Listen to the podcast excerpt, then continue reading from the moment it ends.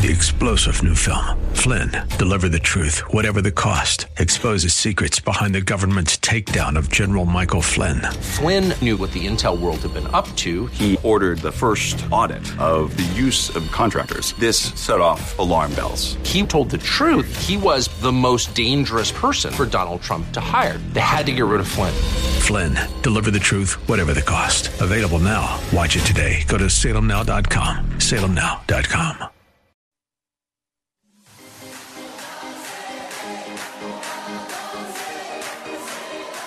Welcome to Let Us Reason, a Christian Muslim dialogue with host Al Fadi. Let Us Reason is a unique show utilizing theology, apologetics, and evangelism to reach Muslims for Christ by comparing and contrasting Christian and Muslim doctrines. And now, your host, Al Fadi. Uh, hello, everyone. This is Al Fadi, and I want to welcome you to uh, the part two of our podcast, Let Us Reason, uh, our continuation with talk, uh, uh, our talk, I should say, with uh, Brother David Wood. Last week, we talked about the International Women's Day and how the teaching of the Prophet of Islam, his model, actually contradicts most of what this movement stands for but we also ventured into other things related to Islam and the character of the Prophet of Islam uh, right now, which is part two of our live stream and also part two of the podcast, will be a continuation of the same theme. With me here, of course, in studio, our dear brother David Wood. David, thank you so much again for uh, being with us here for this part 2 mm-hmm. uh, we did a number of videos. One was the psychology of Muhammad. We talked also about the uh, the challenges that Islam raises, um, and you summarized it in three ways. You said Islam uh, raises a challenge against Christianity, Islam raises a challenge for Muslims who are seeking the truth, and Islam raises a challenge for the world. Um, what are some of the highlights of these challenges that you would like maybe to uh, emphasize? Oh well, uh, uh, yeah. Basically, um, we are focusing on the challenges and then what is a what is a biblical response to the challenge. And so, um, Islam contradicts the gospel on fundamental teachings. Uh, so, in, in fact, it, it's it's it's a little too perfect, right? When it gets pointed out that Islam agrees with us on a lot. Islam agrees with us that God created the world, that God has sent prophets into the world, that Jesus is born of a virgin, that Jesus performed all kinds of miracles, that Jesus is going to return. They agree with us that Jesus is the Messiah. They agree with us on all these things. And yet, we're told in the Bible what the core of the gospel is, and that false prophets are going to come and lead people away from that. And then Muhammad comes along and says, Hey, you Christians, you you believe in God, you believe in prophets, you believe Jesus born of a virgin, you believe in his miracles, you believe he's the Messiah, you believe he's coming back. I agree with all those things. And the things that he rejects just happen to be the core teachings of the gospel. Right? Islam says Jesus didn't die on the cross for sins, didn't rise from the dead, and he's not Lord. But you look at the book of Acts, that's what his followers said was the core of the gospel. And so um, we look at that, and what's the, it's very simple. What's the appropriate Christian response to Islam denying these core teachings? Well, it's, it's in the Bible, it's, it's apologetics. So you have those kinds of issues. Then we, we also talked about um, Muslims possibly having to give up their families. Their families might turn their backs on them. And that's part of the challenge that Islam presents to Muslims who might consider uh, the gospel that they understand they have to they have to give up their families and they don't want to sh- bring shame upon their parents and things like that. And so we pointed out a, a biblical response to that, which is even if you have to give up your earthly family for some reason, they're going to turn their backs on you or something like that, you get a much bigger family you get a much bigger family in the church. And then the, the final challenge would be that Islam calls for the violent subjugation of the entire world. And we could actually we could actually connect Islam's teachings about women and the and the impact um, that it has on women because uh, regarding that last challenge in the video, we talked about part of the response would be again apologetics and polemics. It would be, guys, these teachings are not true we can refute Muhammad. So you shouldn't be basing your lives and building your societies based on his teachings when he's clearly a false prophet. Here are the reasons that he's a false prophet. Here are the reasons you shouldn't be listening to it. That's part of the response.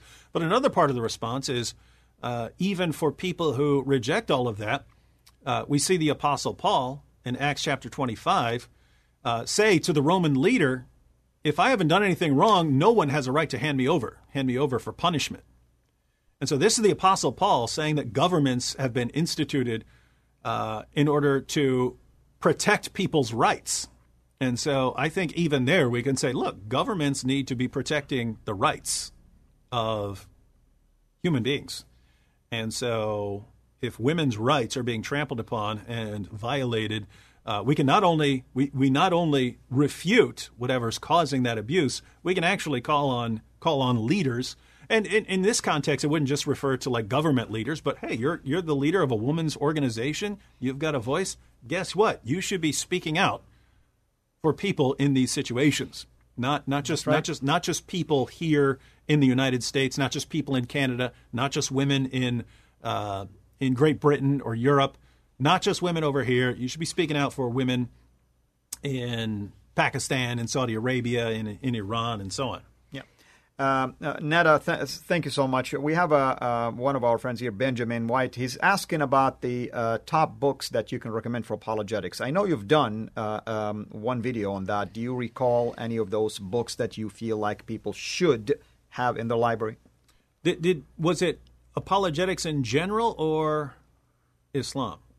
Uh, the, uh, that's a good question. I mean, some, uh, sometimes the word apologetics doesn't necessarily deal with Islam only. There is apologetics basically defending Christian doctrines. There is apologetics to Mormonism, apologetics to Jehovah Witness, apologetics to Islam. So if you want to be more specific, uh, Benjamin, but uh, for now, uh, start with the ones that you feel like people should have in the library uh, you definitely want to get Greg Koukl's tactics, which right. isn't so much, it's not the content, it's more about the approach. But the approach is kind of fundamental for most situations that people would find themselves in.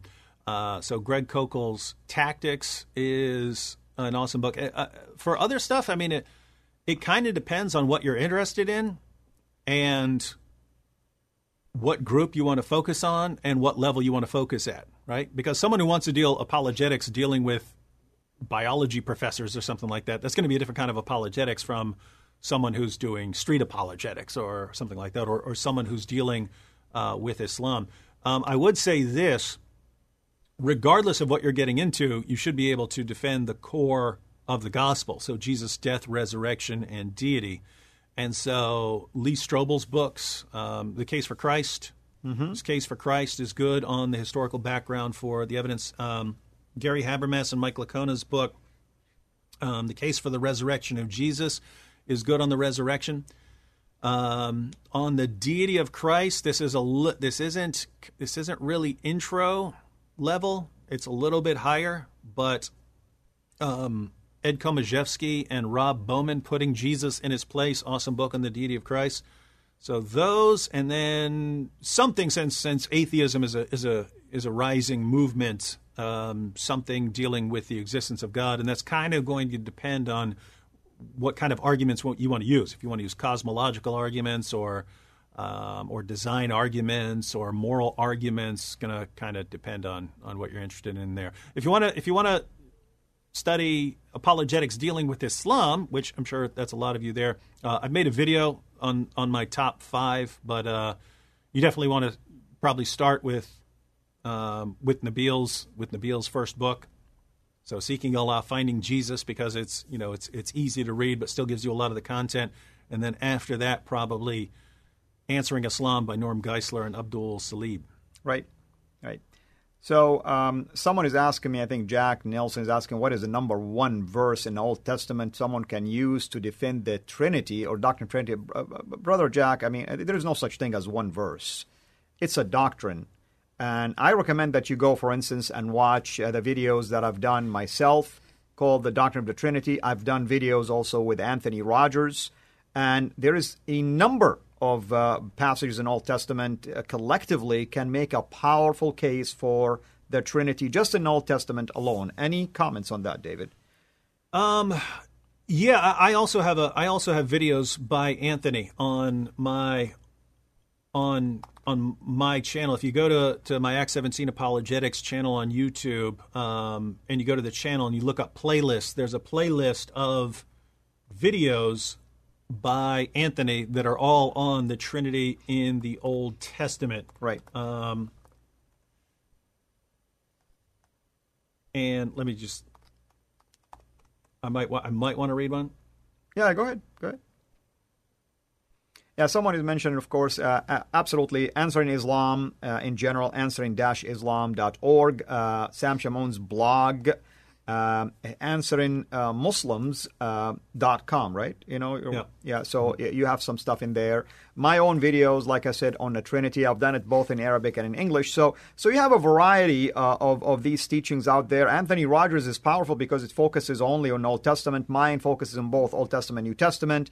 Uh, Sam Shamoun, of course, does the same, and David also. Yeah, so I, I was actually because he, he asked for one verse, and you and I both think, wait a minute, you know, there's not a lot you base on one verse, right? That's right. It's, it's uh, this is something that that unfolds, and um, but I was trying to think if I if I wanted to go to one verse, if I wanted to go to one verse to kind of open open a discussion, and the first, uh, you know, I was thinking, let us create man in in in our image, uh, but then I was thinking Isaiah forty eight sixteen. Let me just read this to you. Uh, and I would encourage you to read uh, Isaiah chapter 48. Yeah, that's a then- powerful one for And sure. then pay special attention to verse 16, Isaiah 48, 16. Because in context, Yahweh is speaking. It's God speaking. Uh, exactly. Yahweh is speaking. And then Yahweh says this Yahweh says, Come near to me, listen to this. From the beginning, I have not spoken in secret. From the time it took place, I was there. And now the Lord God has sent me and his Spirit. Yeah, notice. So this is Yahweh speaking, and Yahweh says that he's been sent by the Lord Yahweh along with the Spirit of Yahweh. So you've got God being sent by God along with the Spirit of God. That's right. And so I wouldn't say that doesn't prove all of the doctrine of the Trinity. It should key most people into wait a minute, there's something going on here. There's something going on, and I really need to explore what the Bible says about, about this issue. Absolutely, and of course, I mean, uh, there is uh, other pa- places where you see, um, uh, you know, the person of God is clearly in the person of the angel of the Lord. Uh, the person of God is clearly uh, demonstrated, for instance, in um, Genesis 19 when it says, "And now the Lord." You know, uh, pour down sulfur and uh, you know from the Lord in heaven. You know, the punishment against uh, Sodom and Gomorrah. So, so there's a lot of uh, passages. I think collectively, uh, brother Jack, uh, uh, you know, basically, uh, it will be more helpful for you to do it that way than to take one verse because you know our Muslim friends they're going to tell you, well, that's one verse. You know, they're going to deny it, but you have to really build the argument uh, uh, in in a very powerful way for them. But again, may the Lord use you uh, as you're reaching out to maybe Muslims, maybe others. Hopefully, these resources that we mentioned to you will be beneficial to you. Again, I want to thank all of you who are joining us here in our live stream, Let Us Reason, but also in the podcast, Let Us Reason. Uh, brother, we have about maybe 10 minutes, give or take. Um, um, let's talk, uh, you know, a little bit more about maybe one quick example uh, about the psychology of Muhammad. Uh, we did a video on that. It was powerful. Um, you were actually using some psychological traits that are mentioned by a specific book and how that clearly was demonstrated in the behavior of Muhammad. Can you think of one, maybe, example? Um, example of Muhammad's behavior? Uh, of what the psychologist says, for instance, Yeah, so- about uh, you know uh, Yes. people who lose their fathers, you know the way they act. Yeah, so uh, this is this is based on on studies of people who not people who just believe this or that and mind their own business, but the people who become more aggressive with it. People who are out there promoting and defending theism or people who are out promoting and defending atheism. And the correlation that he found. So this is Paul Vitz in his book uh, The Faith of the Fatherless. And the correlation that he found was that people who are aggressively atheistic and are trying to convert people to atheism and so on, they tend to have really messed up relationships with their father if they had a father at all that they that they remember. So it's either absent or abusive father generally.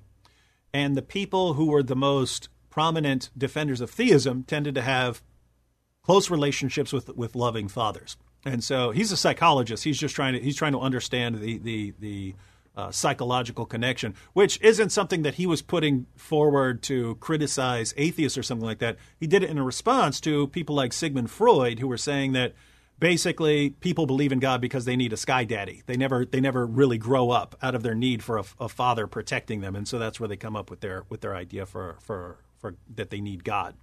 Um, so he's kind of responding to that and saying let let's get the actual let's get the actual facts out there and see what the actual relationship is. And so the real takeaway is if you want to tell people who believe in God, well, you you you've got daddy issues. Paul Vitz would say, no, actually, you got daddy issues too, right? If you if you are just going through the most prominent atheists of, of recent generations, uh, there are some issues there. So anyway, the, the the the reason we were talking about that, we weren't even we weren't really talking about theism versus atheism. We're talking about something he mentioned at the end of the book, which is that, and this can actually tie into International Women's Day.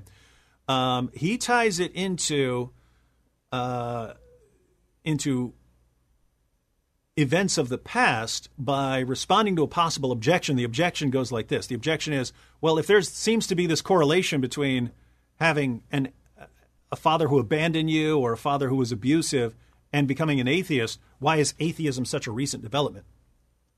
And in, in other words, you don't find a lot of atheists down through history. They're, you know, they're basically in the past two centuries. Other than that, they're really, really rare.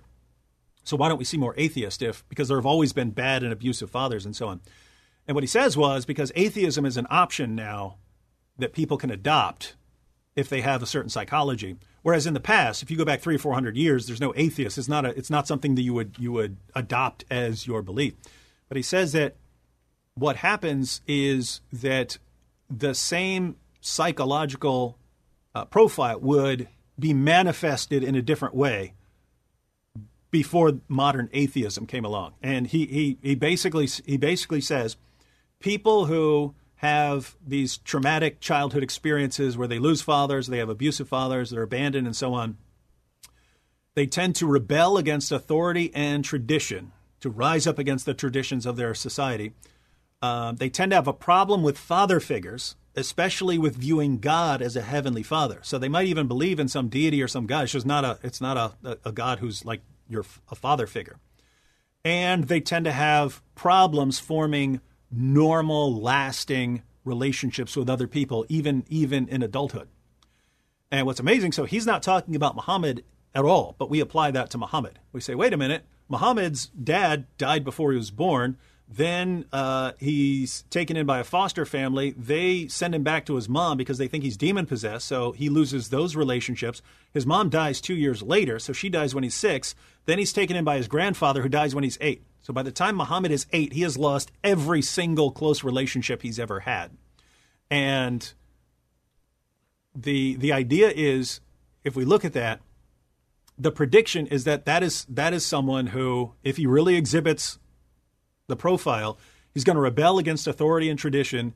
He's going to have a problem with father figures, especially with viewing God as a heavenly father, and he's going to have trouble forming normal, healthy relationships. And you look at Muhammad, what does he do? He rises up against his own society. He eventually subjugates them, violently subjugates them, forces them to submit to him. Um, he uh, no one has a bigger problem with viewing God as a heavenly father than Muhammad. I mean, we read the Quran in Surah 19 where it says the heavens are about to fall apart because you say that that, that he's your father, right? Um, the Quran mocks Jews and Christians for calling God their father.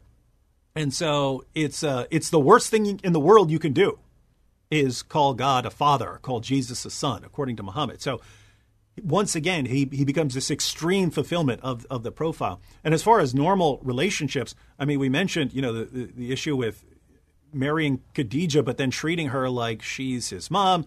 Uh, he takes the wife um, of his own adopted son. He takes his best friend's daughter when she's still a child. I mean, it's massive dysfunction all over the place. He adopts a son, but then abolishes adoption it's it's it's massive dysfunction everywhere, and so he's a perfect fulfillment of this psychological profile. But uh, part of part of what we see is continued down to uh, down to our time that Muhammad is a massively controlling figure who can't handle any sort of rebellion against him and so on.